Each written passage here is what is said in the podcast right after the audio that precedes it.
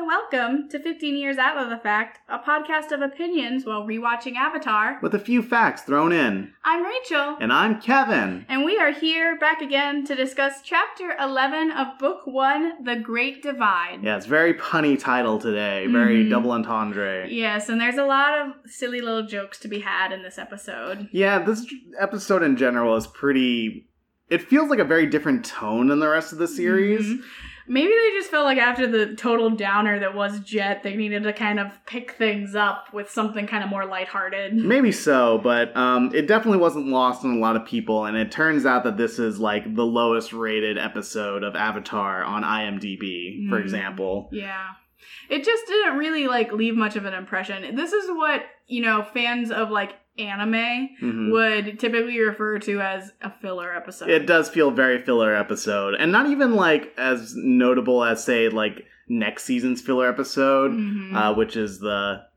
no, that was very, you know, um I I mean, even very well written. yeah, that's what I'm gonna say. It, it I, maybe it's not even considered filler episode, but it just it kind of feels like there's a similar vibe in both of these, and one is Mhm. more impactful than the other. I mean, like, yeah, just in my opinion, I think it's okay to have episodes that don't really forward the plot in any way. Yeah, But you know, you have to make them interesting to the audience, and the best way to do that is to have you know some kind of insight into the characters. Yeah, the, the the standalone story for this episode, its own little arc, kind of feels a little shallow. Like the Mhm. lesson here isn't one that's as deep as the other episodes the, are. the lesson here, and I wrote it down, is like very antithetical to the kind of you know do no do good, do no harm kind of Mhm. gung ho stuff that we usually get um, in this show. And honestly, like you can debate with me, but I think the moral takeaway from this is that sometimes solving your problems by lying is okay. As long as the two other parties you're helping are annoying. Yeah.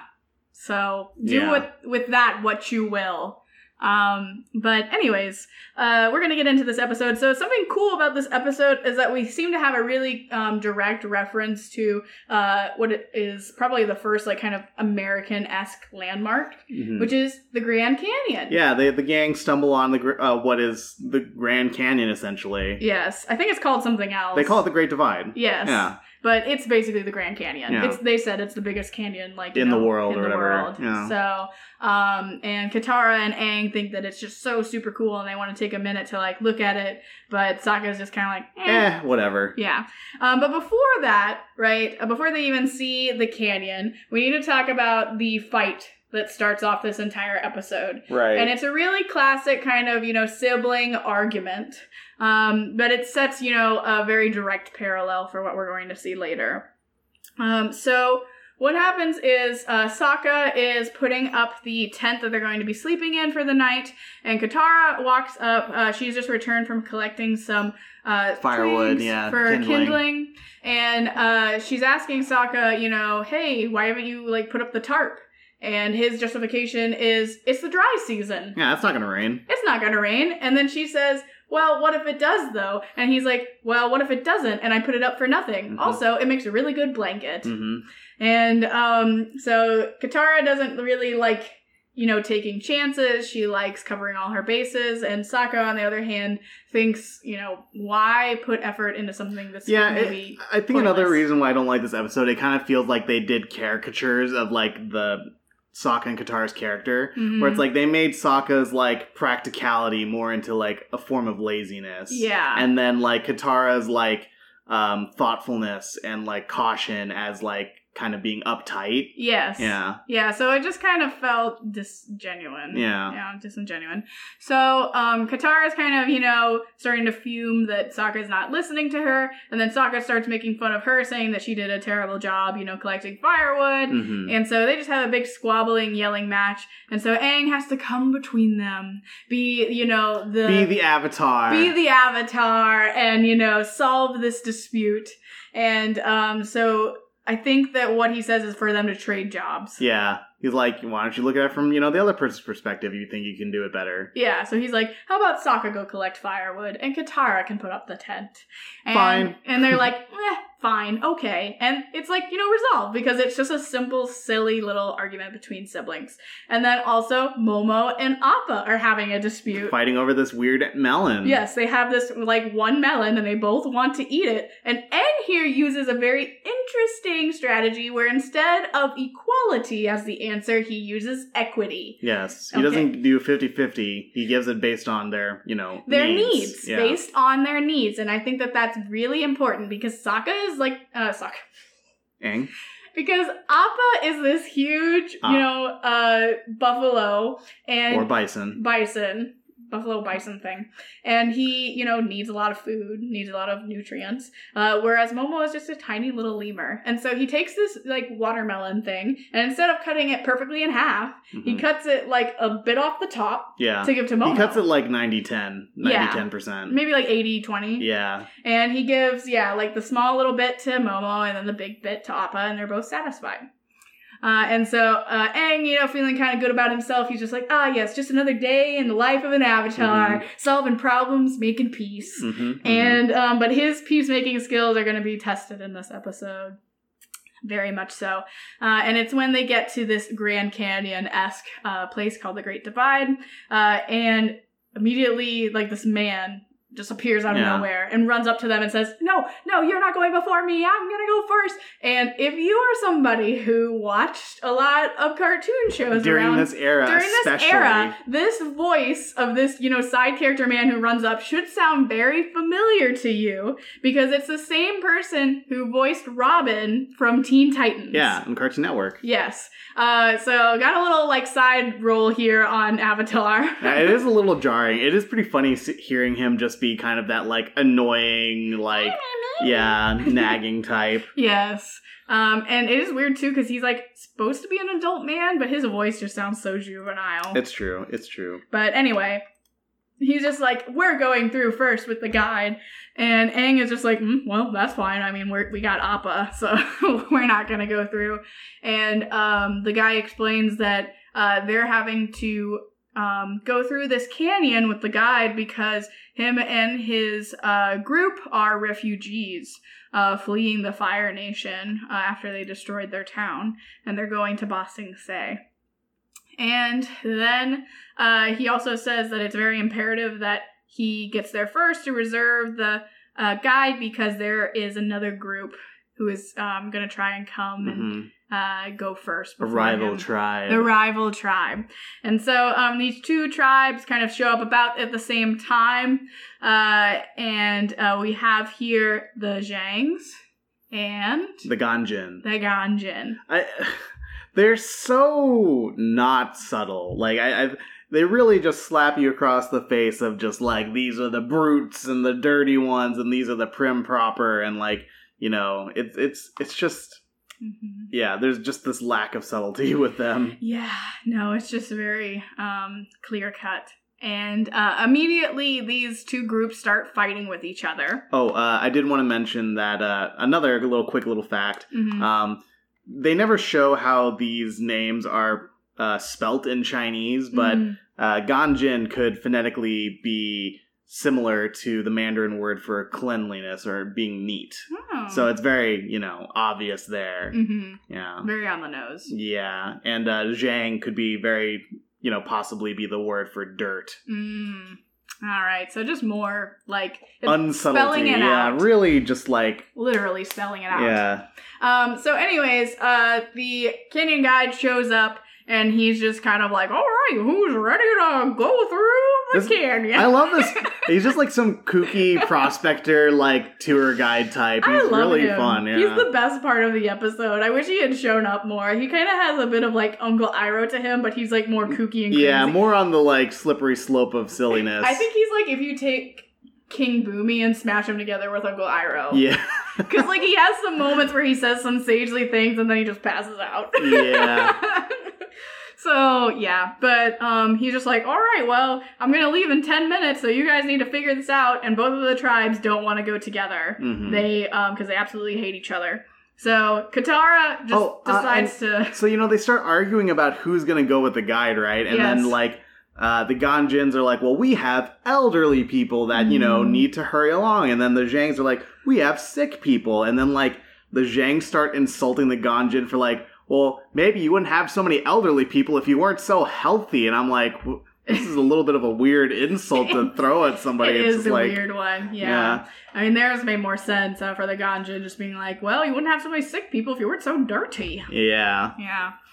So, uh, Katara kind of throws Aang into the middle of this. I don't really get the sense that Aang wants anything to do with this problem. He's just kind of like, oh, these people look like a handful. And, but Katara's like, everybody, this is the Avatar. Yeah, and that's he- Katara's the hype man. gonna, you know, tell you what to do. He's the peacemaker. And I, and Aang just kind of like, okay, well, I guess I'm in the middle of this now. yep. And so, um, Aang is trying to be very, you know, peaceful and sensible and just being like, you know, why can't you guys just go together? It'll be fine. And they're like, no. And, uh, so Aang just can't deal with their bickering after a while. It really gets on his nerves. I feel like this is honestly the first time that we see Aang get visibly, like, irritated and angry. Yeah, he's very frustrated during this episode. Like he gets upset a lot, right? Um, like his sadness and everything like of overtakes him. yeah. Um, and But this, this seems just being annoyed at somebody. this is just being irritated. Yeah. Um, and so he's really annoyed by both these people, and so he just like starts shouting, just being like, "All right, this is what we're gonna do. All your sick and elderly from both groups are gonna get on Appa, and then the rest of you are just gonna go through together, whether you like it or not." You know, yeah. kind of really locking them into this story because now they can't just fly away on Appa whenever they want. Yeah, because um they have like quite a few people, Yeah. and I think that Appa just can't carry. I mean, he they saw him carrying like 12 people, which I didn't even Yeah. think Appa could do. Yeah, he's at maximum capacity. Yeah. So uh, Aang just kind of sends Appa on his way uh, to kind of Across the canyon. uh, cross the canyon on autopilot, I guess. And um, he goes on foot with these people. I guess he's gotten more used to walking. Yeah, that that's that was what the takeaway was from uh, the last episode. he got used to walking. Aang learned how to walk. Aang learned how to walk because he had to do a lot of walking in this episode. I guess he used some airbending to kind of get around. Mhm, mhm. But um so yeah, we get to see more of this kind of oh wait, I'm sorry, I forgot the really important detail. Uh where the um tour guide says to all of them, "Okay, before we leave, I need to tell you, you can't bring any food with you Yes. into the canyon." I feel like he probably should have specified why. He just said that like things are gonna get you, you know. hmm Yeah. Well, I think he gave them a fair warning. I, I, I'm just saying, like, he probably should have emphasized more the threat of death. I think. well, I think he did. I think he said like, you know, if you bring anything like a snack with you, you're gonna become something else's snack. Oh, that's fair. Yeah. Yeah. So um, he tells them like, don't don't bring food, and so like they both like start like eating really quickly. And I think it's so funny, just as a side note, that the you know well-to-do proper guy Ganjin like pull out some chopsticks. Mm-hmm. Yeah, out of their sleeves. out of their sleeves, and I'm like, are these their traveling Mhm. chopsticks? Yeah, it, is interesting. They have like bite-sized food in their little lunch boxes. Yeah, Yes. and the Zhangs are just ripping apart like hunks of meat, like And anime bread. style. Yeah. Yeah. And um so they're like really quickly trying to eat all their food. I can understand why this would be kind of um a stressful moment for refugees. Mhm. Because, you know, they probably still have a ways to go before they get to Ba Sing Se. Yeah, it's Say. it's not necessarily practical to just dump all your food. Yeah. If you don't know where you're gonna get your next meal. Exactly. So it's like that's a lot to ask. Yeah. Um so uh, But like the tour guide just has this vibe of like this is just a fun little like vacation trip, you know. Well, I think that's what he's used to. Yeah. You know, but I mean, I guess not, that's not true because he does say a lot of refugees come through here. Mhm. Uh, but he has his rules and he's gonna stick by them. And so we get to see some cool earth bending. Uh, him making like this little bridge for them Yeah. to get across. And again, he just got that tour guide vibe where he's just like talking to Aang. It's like it's not just the you know guiding and the bending people want; they want information, you know. And Which it's is just kind of what we're doing, right? Yeah. we're, we're the tour guides for our listeners through this show. we have such a connection with them.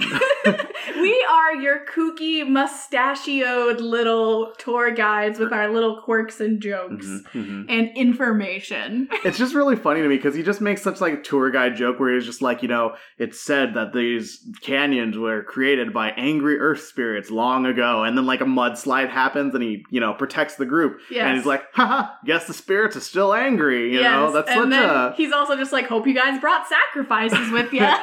he's just such like tour guide energy, you yeah, know? just super kooky. Yeah. Um, but yeah, he's he's lovable. And um It's the same vibe as like somebody like telling you on a tour that like this place is haunted, ooh, and then like somebody's flicking on and off like a light switch in the background. Yeah, absolutely. Um, so then we get to see uh, after he gets them over this bridge that he made, he promptly destroys it because, as he says, um, he regularly takes refugees through Mhm. this canyon, and they are nervous about Fire Nation, you know, Following. following them. Yeah. Uh, so he kind of tries to cover their tracks and like make it harder to Mhm. be followed. I don't know why I had to destroy it. I feel like he could have just unbent it, but whatever. Don't question his methods. Maybe he just wanted to look dramatic. Uh, but then, right after he does that, uh, a creepy monster shows up. Yeah, like horrifying monster. like truly terrifying. Like, Yes. I don't know if there's like an another like as scary natural critter in like the Avatar world that isn't a spirit that looks that bad. this is definitely in the uncanny valley kind of place. Just very unnerving. It's like a mashup of like an alligator and a giant tarantula. Two things you do not want mixed together. Yes, with like eight eyes, you know, four eyes on each side of its giant alligator face, and then like a little flicky snake like tongue, and ugh. Multiple eyes, like Yes. horrifying. yeah, the red eyes, Yeah. and a little fuzzy, you know, tarantula body. Yeah, I just no. Mm-mm. So, um, these are called canyon crawlers, and uh, they have shown up supposedly because they smelled some food, Mm-hmm. as the tour guide warned them. Yes. And unfortunately, the tour guide is the one who pays the price because he gets flung around like a little, you know, doll. Yeah, and, he, they just show a little shot of him getting tossed to the ground, and he's just like Yeah, he arms just- bent. He just lands in a really bad way, Yeah. and both of his arms get broken. And uh, poor guy, he's just kind of like traumatized after that. But Aang is kind of also frustrated because the group start arguing and just being like, "You brought food in here. No, I bet it was you," kind of thing. Mhm, And so mhm. he just decides, uh, again, after getting irritated, okay, we're just going to go two parallel paths. right, the most commanding Aang has ever been, just Yes. like so irritated. Yes. Um, we're going to do two separate parallel paths through the canyon so you guys just stop mixing with each other and getting on my nerves. And so um, he also then sends, surprise, surprise, Katara with the snooty Gon, uh, Guy Jin. Ganjin, yeah. Oh, is it Ganjin? Yeah. Should have trusted myself Mhm. initially. So she uh, goes off with them uh, to uh, find out what's their deal.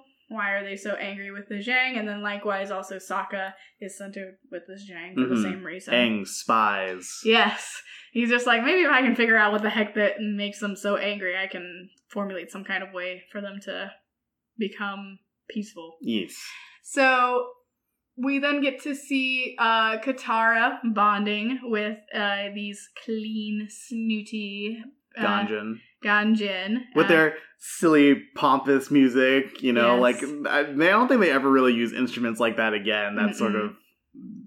It's so silly. Yes. It's so comical. It's very comical. And they have like also, I don't know if you noticed, but their tarps, they're not Mhm. like ones that, you know, that are very practical. Like they're basically like on stilts and it's just like this little covering. Yeah. And it looks very fancy, but it's not like, you know, just a little thing that you put over the tent. yeah. It's like this whole structure. Little canopy Yes. thing, yeah. Yeah, and so Katara has this moment of bonding with them where it's just like, oh, you're putting up a tarp even though it's the dry season? And they're like, you can never be too careful. Apparently, this is what it takes to bond with Katara. just, you know, agree with her against her brother. yeah. And then, uh, likewise, Sokka has the same moment where the Zhang don't put up a tarp Because it makes a good blanket. it makes a good blanket, and it's the dry season. You know, it's Mhm. not going to rain. And then they're sitting around the fire uh, awkwardly. awkwardly. they just look like they're all just sitting there staring at the fire. I'm even- wondering why they didn't just go to bed. Yeah, even Katara is like looking around, being like, "What are we doing?" But then we see they all start pulling out their food. Mhm. And so the Ganjin all have food, and Katara's like at first like shocked. She's Mhm. like, "You're the ones that all snuck food in here, all of you." And they just said, "Well, we figured the Zhang, you know, being the dirty thieves that they are, we're gonna sneak in food, so we decided we would too." Yep. Because if they get to eat, we should get to eat. And shocker, shocker, a quick cut to Sokka and the Zhangs, and it's just like. Also, strange logic here. yeah, because the, the Zhangs are like, the Ganjin probably thought we brought food, so they brought food, so that's why we brought food. yeah. and Sokka's like, sweet food, give me that. Sokka really uninterested in their logicking. He just wants to eat. Um, But yeah, so then we cut back to the Ganjin with Katara, and they're like enjoying their meal, and um, the leader of the Ganjin, with Mhm. his sage voice, is just Mhm. like, "You seem like a smart girl, Katara. Like, Mhm. I bet you would enjoy hearing about some history." yes. And I just want to say this whole vibe of like the Ganjin being like superiority complex and just Mhm. being like the Zhangs are stupid. Like it just seems like a prejudiced like racist uncle at a family gathering or something, you know what I mean? Yeah. And it's like, let me tell you about quote history. Yeah. And it's just their like prejudice. Well, I mean, this is a classic tale, right? Like, Yeah. we can go back to Shakespeare, and this is literally, you know, Romeo and Juliet. yeah, the, Montagues and the Capulets. Yes, the Capulets and the Montagues just Mhm. hating each other, this old, you know, family blood feud uh, that they just can't overcome, and they're constantly just fighting with each other. And Aang's kind of like the poor Prince of Verona who's just trying to keep the peace. Um, but yeah, so go ahead and tell tell the story. So the way Ganjin, the Ganjin tribe tells it, they had this ancestor who um, was named was he Wei Jin or Jin Wei? I don't I- know. I don't know. I don't know. Does it matter? uh, let's see. So okay, so the Ganjin are Jin, uh, their ancestor is Jin Wei. Mhm. From a Um, hundred years ago. Yeah, like over a hundred years ago, who apparently as part of a ritual that they call the redemption ritual, which I just Mhm. want to stop. And like, if the Ganjin are the one that have something called a redemption ritual, doesn't that they imply that they did something terrible at some point? I actually have a fast fact about the redemption ritual. Okay, great. Then we'll keep that for later. Because So like, listen to the end if you want to know about yeah, that. I'm just, I was like, what did they do? Mhm. But in any case, as part of the redemption ritual, they had um, Jinwei take this sacred orb from the west gate to the east gate. Was it? Mhm, Yes. To Um, follow. Well, actually, no. It was from the east to the west. Okay. Because it was following the path of the sun. I don't know anything about the path of the sun. Yes. well, it rises in the east Yes. and it sets in the west. That's why Japan is called the land of the rising sun because the sun rises in the east, ah. where they are I, located. I can never remember honestly the rising and setting of the sun. That's how I remember it, honestly. Is like Yeah. I just remember Japan is the land of the rising sun. They're in the east, so it rises in the east and sets in the That's west. That's pretty good mnemonic. I should remember that.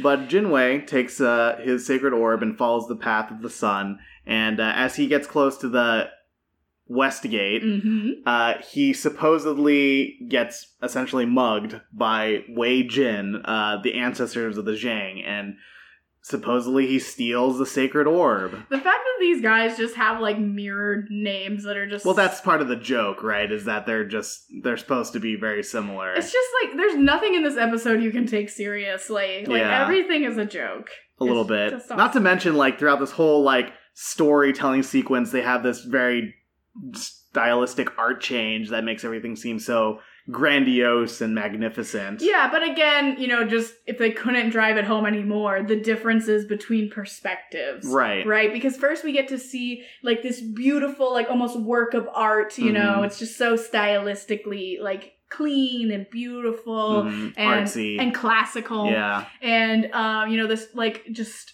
angelically beautiful what's his name? Uh, Their Jinwei. ancestor. Yeah. Jinwei. He's got a very like strong masculine silhouette. Yes. Yeah. Um, and just like the, you know, jawbone that could like cut yeah. cheese. Those shoulders, man. yeah, they were ridiculous. And the long flowing hair. Anyway. Um, and so uh you see like that, and then when we get over to the Zhang, Yes. they get to tell their story. Oh, I don't think you got to finish the story. He was running along. Right, no, I said that he gets essentially mugged by Wei Jin, and then Wei Jin steals the sacred orb. Okay. Yeah. Yes. So um then let's hear the Zhang story. All right, so now we go back over to the Zhang, and they try to tell their story to Sokka, who is just occupied with stuffing his face. He's just eating. He Yeah. doesn't care. And then we get even an, another new art style, which, by the way, is the best part of this show next to the tour guide of this Mhm. episode. hmm And I this one really struck me because it feels very like Gainax esque, like with the heavy shadows and like crazy angles. Do you mind explaining to the audience a little bit about what Gainax is? Right, so Studio Gainax, for those who don't know, is a is a Japanese anime studio who did stuff like Gurren Lagann, Fooly Cooly, Panty and Stocking, very Very prominent, big, yeah. popular, like, Mhm. you know, internationally famous shows. Yeah. So it's not surprising considering like they've you know avatars that even referenced Samurai Champloo in the last episode that Mhm. they referenced something like Gainax. Yes. Um, They're kind of like, you know, spiritual cousins. yeah. hmm Um, but yeah, so then we see from the Zhangs perspective that Wei Jin was apparently just minding his own business Mhm. when uh, he stumbles upon Jin Wei, who is apparently just like fallen and can't get up, life alert style. How did he fall? Yeah. We don't know. Um, and th- according to them, Wei Jin offered his help to Jin Wei. Oh, we should mention here, like, the expressions in this Gainax-esque version of the story, Mhm. like, are really comical. Yeah, very extreme, like crazy angles. It's very, you know, Where like stylistic. the the expressions in the uh, Jin, uh Ganjin's version of the story very like calm. yeah, very subtle. Subdued. Yeah. Anyway, keep going. Um, and Wei Jin offers his help, but uh, Jin Wei insists that his sacred orb is more important and that, you know, he should uh, return it to the village, uh, well, the I thought the point village. was to get it to the east gate. yeah, or no, to the west gate. yeah. I guess that's the final leg of the journey or whatever. yeah. Um, Or maybe he has to take it back. yeah. Yeah. I think that was the idea, right? Is that he goes from the gate to gate and then goes back. I guess. Oh yeah. Hmm. Um, but so Wei Jin takes the sacred orb, uh, and runs back to the village, and then promptly gets arrested for twenty years For the- thievery. Yeah, the Ganjin accuse him of thieving the Yes. sacred orb. Yeah. And so this is the uh, root of the problem and the conflict between uh, the Ganjin and the Zhangs is that they both know this story, but um, there's two sides to it, and they both think that their ancestor was the one that was wronged by the Mhm, other. mhm. So um, after that, next uh, morning. Oh wait, sorry. There was a cute little scene at the very end with uh, Aang Yeah, watching over these two groups, kind of separated from them, like Mhm. visually isolated. Um, he's a little contemplative. yeah, and he's like, "Oh, it looks nice sitting around the fire." yeah, poor Aang. he just loves being around people, and now but he has he's to be got alone. Momo, Yeah. and he's just kind of like, "It's just you and me, buddy. I wish I had something to eat, though." And then Momo grabs a bug. yeah, it was very sweet of Momo to offer him a bug. did. He offered Aang some of the bug, and Aang was like, "No, that's okay. I'll just get some lychee nuts later Mhm. or whatever." Uh, And then cue the kooky tour guy just being Yes. like, "It sure is tough being impartial, isn't it? You know." and then just like, "Yeah," and then the guy just passes out. passes out right there. That's why I said he's kind of like Iroh. He has these sagely moments, and then he's just like Bumi, just like and gone. gone, just very unceremoniously. So, yeah, Aang is trying to be, you know, detached from this, impartial, just Mhm. unbiased, but it it feels kind of lonely. So next day, Yes. what happens? Uh, what does happen? I mean, this like again, this mem- is not really memorable, but the, uh, so they regroup. Um, I don't know what happened, man. Okay, they regroup um, after going these two like parallel paths, and they're trying to kind of like waddle along. But there's oh, I know, there's like since they've regrouped together, there's more arguing happening. Yes. and also And Katara and Sokka have gotten wrapped Right. up in the arguing. As Aang tries to get out of them, like why they have these beefs. Yes. So he's trying to just like settle it, but they're just want to squabble. And then Aang makes the mistake of like, you know, again, getting irritated and just kind of says, we need to get over this wall. We need to think of a way because, you know, our only earthbender, his- Mhm. his arms are broken. He can't Yes. bend. We have to work together. So he can't help us get up. We have to work together and figure out how to do this, but they're not interested in helping him. They just Mhm. want to fight.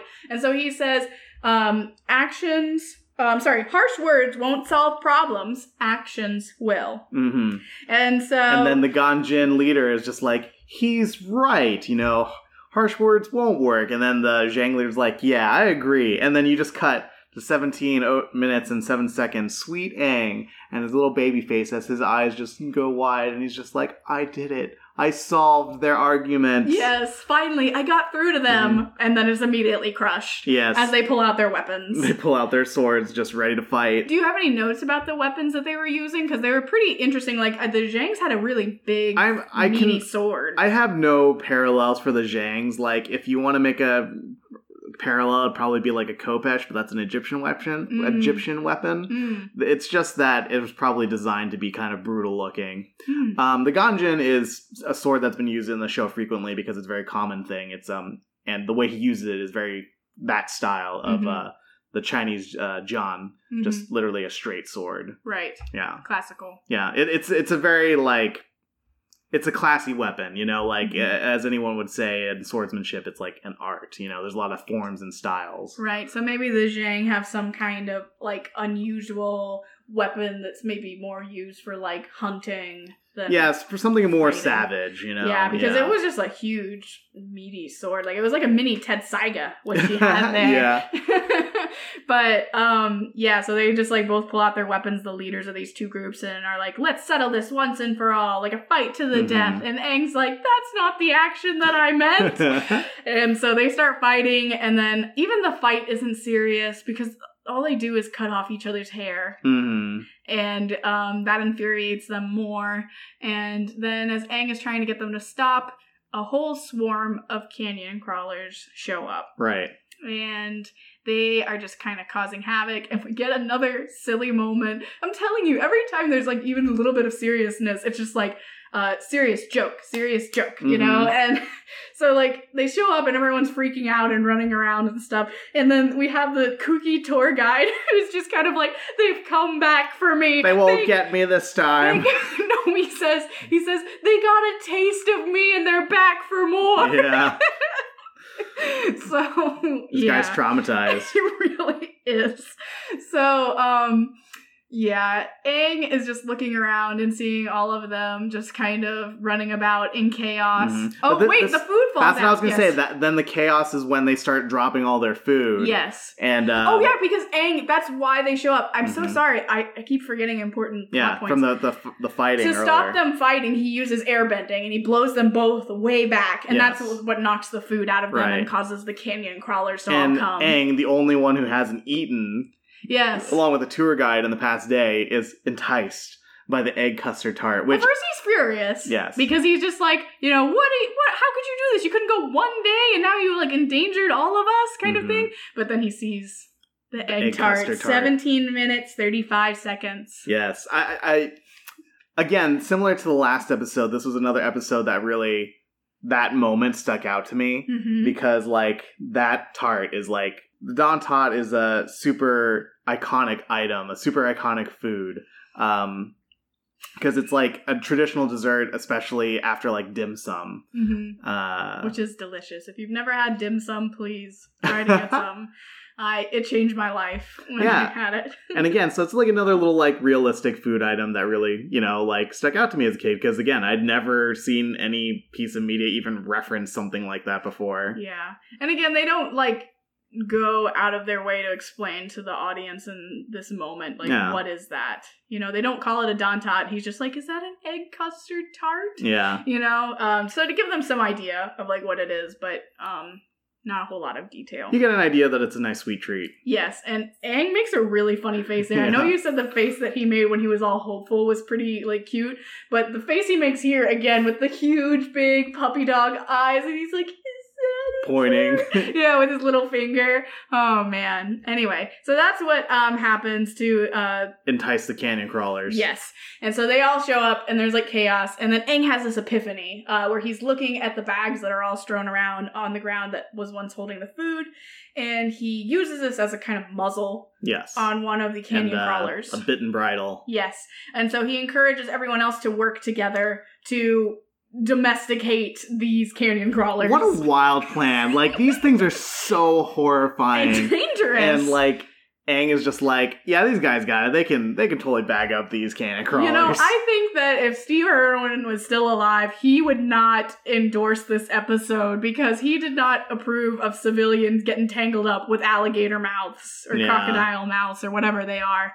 Um, but he did use that method a lot of putting like uh, trash bags and stuff on crocodiles when he's I trying- mean, yeah, because that's like the most threatening part of the crocodile. is the mouth. yeah. So, um, yeah, but they don't seem too scared. They're just all get into it and saddle up. Yeah, you think there would be a little bit more of a struggle with these giant monsters, but yeah. And then Aang uses, you know, um, this big sack of the leftover food to kind of like lead them all Yeah. along. carrot on a stick.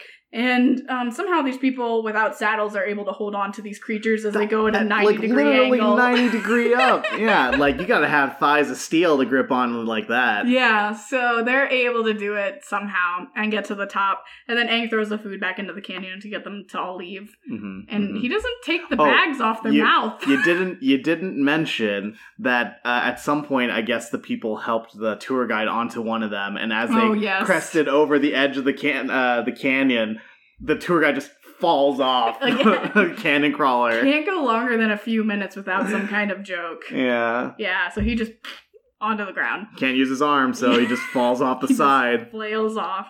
Poor guy. Um, but yeah, so the canyon crawlers go back into the canyon, and the two groups have this moment of just like, we work together, you know, we, Mhm, what's mhm. going on here, you know, this connection, this moment of teamwork. And they're like, but we can't change the past, and the history states that we are enemies. Yeah, we still hate each other though. We still hate each other. And then Aang has this moment Yeah. of brilliance. Do you want to tell the story that Aang presents to them? Yeah, so first of all, Aang just pulls out this story out of nowhere. Out of his booty hole. Yeah, and he he he claims to the different tribes that oh, you know, I was you know 112 years old and I was there the day this story happened. And The wait, fact that they just accept, like, point blank that he's 112 years old, he Mhm. doesn't explain anything about the iceberg. He was just like, I was there. I mean, they do say he's the Avatar, so Yeah. um. But he says that Wei Jin and Jin Wei were brothers, twin brothers, Yes. apparently. Eight years old. Eight years old. Yeah, so we And get this cute little chibi animation. Yeah, new art style. Yeah. And apparently, the redemption ritual was just a ball game called Mhm. Redemption, and Yes. the sacred orb in their story was Just a ball. Just like a soccer ball. Mhm. And the East Gate and the West Gate were the two goals. Yes, and then uh, one of the brothers just happened to fall over during the game, Mhm. and then the other brother took the ball and he was trying to get it uh, over to the other. but he went out of bounds. But he went out of bounds, so he gets picked up by by this, a panda. this panda referee. I have fast facts about the panda referee. Picks up the um the boy, this little Mhm. panda, and puts him in like basically the penalty the penalty box, a little timeout corner for two minutes. instead of 20 years. And that was the story. And then they were just kind of like, hmm, okay. Yeah, they're just like, eh. All right. I guess, you know, we should just get along. Yeah, it seems kind of petty if it's just a eight-year-old child story. Yeah.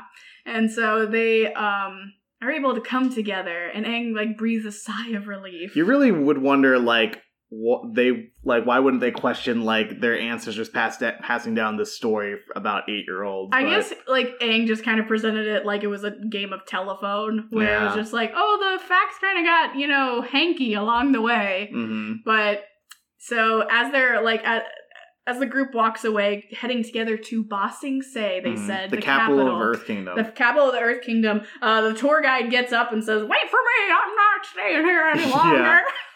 and runs after them. And then uh, Aang is talking with Katara and Sokka, and is just like, "Oh well, it's really great that you knew that story, that you were there, like you know all those years ago." hmm And Aang presents the moral of the story. Eh, I was lying. Where's that Dantat? and that's the end. The moral of the story is solve your problems by lying. Yeah, I, I gotta say, it did feel a little anticlimactic that ending. Yeah. So, yeah, I mean, we've already said it a bunch of times. I don't know if it bears repeating, but this episode isn't super impactful. No, there's no real strong lesson, and there's no like strong world building because the world building is just about these tribes that don't have any impact later in the story. Yeah. And I don't know, I can't really say for sure what the justification was here, except maybe because this is a kid's show and like it really common problem in just regular kids' lives is oh, my sibling is annoying and I'm fighting with them. Maybe so. But again, it doesn't really seem to provide any kind of real like solution to that other than just like you have to work together. yeah, just learn to get along. Yeah. Even if I have to lie to you. Yeah, I'll lie to you. I'll manipulate you, whatever, just to get you to stop fighting. So, I don't know. That's all I can think of. And I guess it's kind of sandwiched together this episode with like some more serious episodes. Oh yeah, after this, we start getting into some real territory, real talk territory. So maybe that's why this was jam packed with so many punchlines and gags and silly things. So just kind of like have a moment of haha silly cartoon nonsense Mhm. before we get kind of into the deep darkness Yeah. of this season. Because now we're into the last half of the season. Yeah. Yeah, and we're getting to a climax. But yeah, so that was like the filler episode. Um, so I have my fast fact here. Do you have any other thoughts you want to share? No, it's time for Rachel's Fast Fact Corner. Okay, so fast fact corner. Uh, this is where I read off some uh, little facts that I got from the Avatar wiki that documented all of these things called Avatar extras. hmm These little points of you know knowledge and tidbits of did you know that once was aired on Nickelodeon with these Mhm, episodes mhm. in a special little marathon. Um, so these are not my facts. They are from Nickelodeon, and I'm just repeating them. Uh, and I'm not repeating all of them because a lot of times the episodes have so many. Yeah, and Like, silly little comments. This episode had almost 60 fast facts um, or little avatar extras. And so I just limited it down to, I think, like 20 or so. All right, lay it on me. Okay. So the tarp that we see at the beginning of the episode is made from animal skin. Makes sense. The rainiest city in the world is Tutunendo, Colombia. It is very moist. Tutunendo has an average rainfall of 463 inches per year. That's quite a difference from where we live. yes, I guess this was to like contrast with the dry season that was the setting. Um, some of the deepest canyons in the world are located in Tibet, China. Hmm. This is the first episode that mentions Ba Sing Se. Ba Sing Se is the largest city in the Avatar world, and Ba Sing Se means Great Impenetrable City. The Zhang tribe is a society of hunters and outdoorsmen, and this may explain their choice of clothing. This episode introduces the idea of war refugees migrating to the Earth Kingdom capital. Ah, I guess that I guess that's a good point because like you haven't seen. I guess that's the one thing you could take away from this episode is like if we're going with the theme of like portraying war, you get to see the the travel of refugees. Although although these ones aren't exactly the most shining example of what that experience is like. Yes, but um, yeah, this is the first time that we see refugees. We've seen people affected by war Right, over and over again, but they still have their town. they still have their town, or if they've lost their town, kind of like what we saw in the Jet episode, they kind of reformed a little ragtag group of people, yeah, and they're still hanging out. But these are like people who identify as refugees, right, and they're they're searching for a, a stability. stability. So they're going to Ba Sing Se. Uh, this canyon guide that we see in the episode is thinking of retiring soon. He dreams of moving to Ba Sing Se and opening up his own shop. Ah, well that explains a lot. the uh, creatures we see in this episode are called canyon crawlers, and they are a mix of a spider and a crocodile. Oh, okay. The canyon crawlers have a very sharp sense of smell. Hmm. A little tidbit I guess this fact is like a suggestion. It says, always remember to bring chopsticks for long journeys. I always carry around some utensils. Do you do you carry traveling chopsticks? I've thought about it. I thought about introducing chopsticks into my carry. Yes. I think you need some special long sleeves to hide them in. Um, the Ganjin tribe believed that the ritual of the redemption run was needed to purify the tribe's spiritual connection. Okay. I still feel like that doesn't address that like redemption implies they once did something bad. but- Well, I think that, you know, you can probably make it up from there, just saying, like, maybe, like, you know, some ancestor uh, did some kind of favor that involved moving this orb for a spirit. Mhm. And uh, in doing so, like, it got them, you know, more connected to their spiritual, whatever. something. something, something. But I just thought you'd like that tidbit. Okay. The Zhang flashback was okay, so this is very interesting. Mhm. And these are kind of like multiple facts that I'm kind of cramming all together.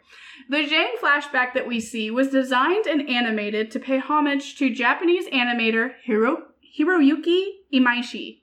Hiroyuki uh, Maishi's work can be seen on the animated TV series called Magical Shopping Arcade Abenobashi. I do not know that one, honestly. Yes, but you have some other series that you said you would like to mention. Well, yeah. So I learned after we discussed this before the episode that um that artist, that director, that Imaishi. animator, Imaishi, um, was a director and animator at Gainax. So I was right. So that's kind of why it feels similar. hmm And just a future fast fact, way later after Avatar, uh, he ends up being one of the co-founders of another famous Japanese animator uh, animating studio called Studio Trigger. Mm-hmm.